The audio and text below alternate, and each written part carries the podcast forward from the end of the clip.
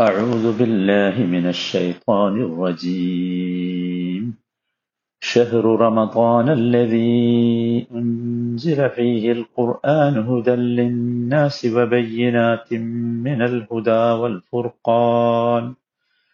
فمن شهد منكم الشهر فليصم ومن كان مريضا أو على سفر فعدة من أيام أخر. يريد الله بكم اليسر ولا يريد بكم العسر ولتكملوا العدة ولتكبروا الله ولتكبروا الله على ما هداكم ولعلكم تشكرون നൂറ്റി എൺപത്തി അഞ്ചാമത്തെ വചനം നാലാമത്തെ ദിവസമാണ് നമ്മളിത് കേൾക്കുന്നത് ഷഹർ റമദാൻ അല്ലതി ഉൻസില ഫീഹിൽ ഖുർആനു ഹുദൽ ലിന്നാസ്. മനുഷ്യർക്കാകമാനം മാർഗദർശകമായി ഖുർആൻ അവതരിച്ച മാസമാകുന്നു റമദാൻ. വബയ്യനാത്തിമിനൽ ഹുദ വൽ ഫുർഖാൻ. സത്യാസത്യങ്ങളെ വിവേചിക്കുന്നതും സന്മാർഗം കാണിച്ചു തരുന്നതുമായ തെളിഞ്ഞ പ്രമാണങ്ങളുമായും. ഫമൻ ഷഹിദ മിൻകും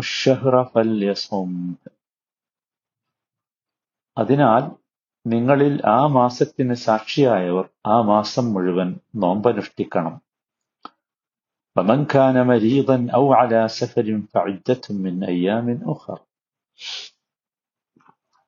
അന്ന് രോഗിയോ യാത്രക്കാരനോ ആയവൻ മറ്റു നാളുകളിൽ നോമ്പനുഷ്ഠിച്ച് എണ്ണം തികക്കണം യുരീദുല്ലാഹു ബിക്കുമുൽ ഇസ്ര വലാ യുരീദു ബിക്കുമുൽ ഇസ്ര അള്ളാഹു നിങ്ങൾക്ക് സൗകര്യമാണ് ഉദ്ദേശിക്കുന്നത്. ഞെരുക്കം ഉദ്ദേശിക്കുന്നില്ല. വലിതുക്കുമിലുൽ ഇദ്ദത എണ്ണം പൂർത്തിയാക്കാൻ കഴിയേണ്ടതിനും. വലിതുക്കബിറുല്ലാഹ അലാമ നിങ്ങൾക്ക് സന്മാർഗം അരുളിയതിന്റെ പേരിൽ നിങ്ങൾ അവനെ വാഴ്ത്തേണ്ടതിനും. വല അല്ലക്കും തഷ്കുറൂൻ അവനോട് നന്ദിയുള്ളവരായി തീരാൻ വേണ്ടിയുമാണ് ഇങ്ങനെ നിർദ്ദേശിച്ചിരിക്കുന്നത്. ഈ വചനത്തിന്റെ ആദ്യ ഭാഗങ്ങൾ നമ്മൾ വിശദീകരിച്ചു. ഇനിയുള്ളത് ഫമൻ ഷഹിദ മിൻകുമുഷഹ്റ ഫല്യസും. ഫമൻ ഷഹിദ മിൻകുമുഷഹ്റ അതുകൊണ്ട് നിങ്ങളിൽ ആ മാസത്തിന് സാക്ഷിയായവർ ഫല്യസും. അവർ ആ മാസത്തിൽ നോമ്പ് അനുഷ്ഠിച്ചു കൊള്ളട്ടെ ഷഹിദ എന്ന് പറഞ്ഞാൽ അവിടെ ഉദ്ദേശിക്കുന്നത് ഹദറ എന്ന അർത്ഥമാണ്. ആ മാസത്തിൽ ജീവിക്കുക ആ മാസത്തിൽ ഹാജർ ഉണ്ടാവുക എന്ന് പറഞ്ഞാൽ എന്താ? ആ മാസം വരുമ്പോൾ ആരോഗ്യത്തോടു കൂടി സ്വന്തം ദേശത്തുണ്ടാവുക. മനസ്സിലായില്ലേ? അതാണ് അതിന്റെ ഉദ്ദേശം. അപ്പോ സാക്ഷിയായി അല്ലെങ്കിൽ ഹാജറായി ഉണ്ടായി എന്നൊക്കെ പറഞ്ഞാൽ നമുക്കറിയാം അതിന്റെ ഉദ്ദേശം യഥാർത്ഥത്തിൽ ആ മാസത്തിൽ ജീവിച്ചിരിക്കുക എന്നത്. ആരോഗ്യത്തോടുകൂടി ജീവിച്ചിരിക്കുക എന്നതാണ്. മനസ്സിലായില്ലേ? അപ്പൊ ഇവിടെ അതാണ് അതിന്റെ ഉദ്ദേശം. സാക്ഷി എന്നൊക്കെ പറഞ്ഞാൽ ഇവിടെയുള്ള ഉദ്ദേശം അതാണ്. ചന്ദ്രവർഷത്തിൽ നമുക്കറിയാം ഷാബാൻ മാസത്തിന് ശേഷമാണ് റമദാൻ. ഷാബാൻ അവസാനിച്ച ശേഷം ചന്ദ്രൻ പടിഞ്ഞാറേ ചക്രവാളത്തിൽ പ്രത്യക്ഷപ്പെടുന്ന ആദ്യ ദിവസം. ആദ്യ ദിവസത്തിനാണ് റമദാൻ എന്ന് പറയാം. അന്നാണ് റമദാൻ തുടങ്ങുന്നത്.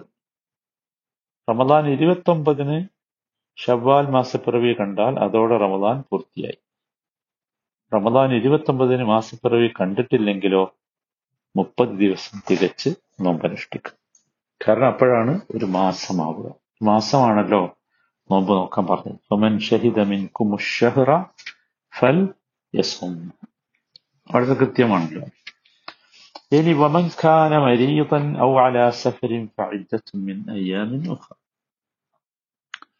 ഇനി അന്ന് രോഗിയോ യാത്രക്കാരനോ ആയവൻ അവൻ മറ്റു നാളുകളിൽ വ്രതമനുഷ്ഠിച്ച് എണ്ണം തികക്കണം. അവൻ ഖാന മരീതൻ ഔ അലാ സഫരിൻ ഫഇദ്ദത്തുൻ മിൻ അയ്യാമിൻ ഉഖറ. ഈ ആയത്ത് നേരത്തെയുള്ള ഈ വച ഈ വാക്കുകൾ നേരത്തെയുള്ള ആയത്തിലും വന്നിട്ടുണ്ട്. നേരത്തെ നമ്മൾ ഫമൻ കാനമിൻകും മരീദൻ ഔ അലാ സഫരിൻ ഫഇദ്ദത്തും മിൻ അയ്യാമിൻ ഉഖർ എന്ന് പറഞ്ഞു. ഇവിടെ വമൻ കാന മരീദൻ ഔ അലാ സഫരിൻ ഫഇദ്ദത്തും മിൻ അയ്യാമിൻ ഉഖർ രണ്ടും വ്യത്യാസങ്ങളൊന്നുമില്ല.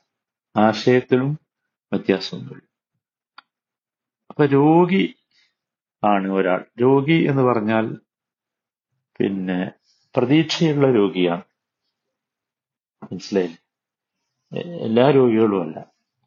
രോഗം മാറുമെന്ന് പ്രതീക്ഷയുള്ള രോഗി. അതുപോലെ തന്നെ യാത്രക്കാർ. അപ്പൊ അത് രണ്ടും മൂലം എത്ര എണ്ണം നോമ്പ് പോയിട്ടുണ്ടോ ഒഴിവായിട്ടുണ്ടോ അത്രയും എണ്ണം നോമ്പ് വേറെ ദിവസം എന്ത് ചെയ്യണം? നോമ്പ് നോക്കണം എന്നർത്ഥം. മനസ്സിലായില്ലേ?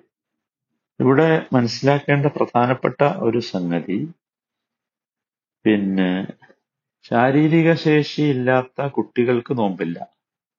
അതുപോലെ രോഗം കൊണ്ട് അവശരായ മുതിർന്നവർക്കും നോമ്പില്ല. മനസ്സിലായില്ലേ? പക്ഷെ രോഗം ഭേദമായാൽ മറ്റു മാസങ്ങളിൽ പാഴായിപ്പോയ നോമ്പുകൾ നോറ്റുകൂട്ടണം. യാത്രക്കാരും നോമ്പെടുക്കണമെന്നില്ല. അവരും മറ്റു ദിവസങ്ങളിൽ നോറ്റ് വീട്ടിയാൽ മതിയാണ് ഇതാണ്. ഇത് ആവർത്തിച്ചു വന്നത് എന്തിന് എന്നൊരു സംശയം ഉണ്ടാവും. അത് എന്തിനാന്ന് ചോദിച്ചാൽ യാത്രക്കാരും രോഗികളും സാമ്പത്തിക ശേഷിയുള്ളവരാണെങ്കിൽ നഷ്ടപ്പെട്ടു പോയ നോമ്പുകളിൽ ഒരു നോമ്പിന് പകരം ഒരാൾക്ക് ഒരു ദിവസത്തേക്ക് വേണ്ട ഭക്ഷണം ദാനം നൽകിയാൽ മതിയാകും എന്ന് കഴിഞ്ഞ വചനത്തിലുണ്ട്. മനസ്സിലായില്ലേ? അത് സത്യത്തിൽ ഒരു താൽക്കാലിക ഇളവാണ്. അത് അവിടെ തന്നെ പറഞ്ഞിരുന്നു താൽക്കാലിക ഇളവാണ്. ഈ ആയത്ത് ഞാൻ നേരത്തെ തന്നെ ആമുഖത്തിൽ പറഞ്ഞു കഴിഞ്ഞ ആയത്ത് അവതരിച്ച് കുറെ കഴിഞ്ഞ ശേഷമാണ് ഇത് വന്നത്. ഈ ആയത്തിൽ യഥാർത്ഥത്തിൽ ആ ഇളവ് എടുത്തു കളഞ്ഞു നോമ്പ് നോൽക്കാതെ ഭക്ഷണം കൊടുത്താൽ മതി എന്ന ഇളവ് എടുത്തു കഴിഞ്ഞു. എടുത്തു കളഞ്ഞു. എന്നിട്ട് ഈ ആയത്തിൽ പറഞ്ഞത് ഇനി മുതൽ യാത്രക്കാരും രോഗശമനം പ്രതീക്ഷിക്കുന്ന രോഗികളും ഫിദിയ നൽകി പ്രായശ്ചിത്തം നൽകി നോമ്പെടുക്കുന്നതിൽ നിന്ന് ഒഴിവാകാൻ പറ്റില്ല. അവർ എന്തു വേണം? സൗകര്യപ്പെടുന്ന മറ്റു നാളുകളിൽ അത് നോറ്റുവീട്ടണം മനസ്സിലായി? അപ്പോ ഈ വചനത്തോടു കൂടി എന്തായി? ഈ ഫിദിയ അല്ലെങ്കിൽ പ്രായശ്ചിത്തം എന്നത് പ്രായാധിക്യം മൂലം നോമ്പെടുക്കാനാവാത്ത വിധം അവശരായി കഴിഞ്ഞവർക്കും ശമനം പ്രതീക്ഷിക്കാനാവാത്ത മാറാ രോഗങ്ങൾക്ക് വിധേയരായവർക്കും മാത്രം ബാധകമാണ്. അതാണ് കഴിഞ്ഞ വചനത്തിൽ ഇത് ആവർത്തിച്ചതിന്റെ കാരണം എന്ന് പ്രത്യേകം മനസ്സിലാക്കും. ഒമൻ ഷഹിദ മിൻകും ഷഹറഫ് അൽ സുമുഹു എന്ന് പറഞ്ഞിട്ട് നോമ്പനുഷ്ഠിക്കാതെ രക്ഷപ്പെടാം എന്നാരും വിചാരിക്കരുത്. അത് കൃത്യമായി വ്യക്തമാക്കാനാണ് വീണ്ടും പറഞ്ഞത്. ഒമൻ ഖാന മരീദൻ ഔ അലാ സഫരിൻ അയ്യാമിൻ ഉഖറ. മനസ്സിലായല്ലോ? ഇപ്രകാരം കൊടുക്കേണ്ട പ്രായശ്ചിത്തം. പ്രായശ്ചിത്തം കൊടുക്കുന്നതിനെ കുറിച്ച് നമ്മൾ കഴിഞ്ഞ വചനത്തിൽ വിശദീകരിച്ചിട്ടുണ്ട്. മനസ്സിലായില്ലേ? അത് രണ്ട് മുത്ത് അരസാഴ് ഇതൊക്കെയാണ് കണക്കാക്കപ്പെട്ടത് അപ്പൊ ഇന്നത്തെ കണക്കനുസരിച്ച് ഏകദേശം ഒരു കിലോഗ്രാം. നാട്ടിലുള്ള ഭക്ഷ്യവിഭവം ഏതാണോ അതാണ് നൽകേണ്ടത്. മുഖ്യ ആഹാരമാണ് നൽകേണ്ടത്. ഏറ്റവും താഴ്ന്നത് കൊടുക്കാൻ തിരഞ്ഞെടുക്കരുത്. ഏറ്റവും മുന്തിയതും വേണമെന്നില്ല. അവരവർ കഴിക്കുന്നത് മിതമായ ഗുണനിലവാരമുള്ളത് അതായിരിക്കും. മനസ്സിലായില്ലേ? അത് പ്രത്യേകം ശ്രദ്ധിക്കണം. മനസ്സിലായല്ലോ? അത് ശ്രദ്ധിക്കാതിരുന്ന എന്താ വെച്ചാൽ ഏറ്റവും മോശമായത് കൊടുത്താൽ അത് ശരിയാവില്ല അത് അപകടകരമാണ്. കാരണം അതല്ല യഥാർത്ഥത്തിൽ ഉദ്ദേശിക്കുന്നത് അത് പ്രത്യേകം മനസ്സിലാക്കണം അല്ലാഹ്. അല്ലാഹു സുബ്ഹാനഹു കാര്യങ്ങൾ മനസ്സിലാക്കി ഉൾക്കൊള്ളാനുള്ള തൗഫീഖ് നമുക്കൊക്കെ നൽകുമാറാകട്ടെ.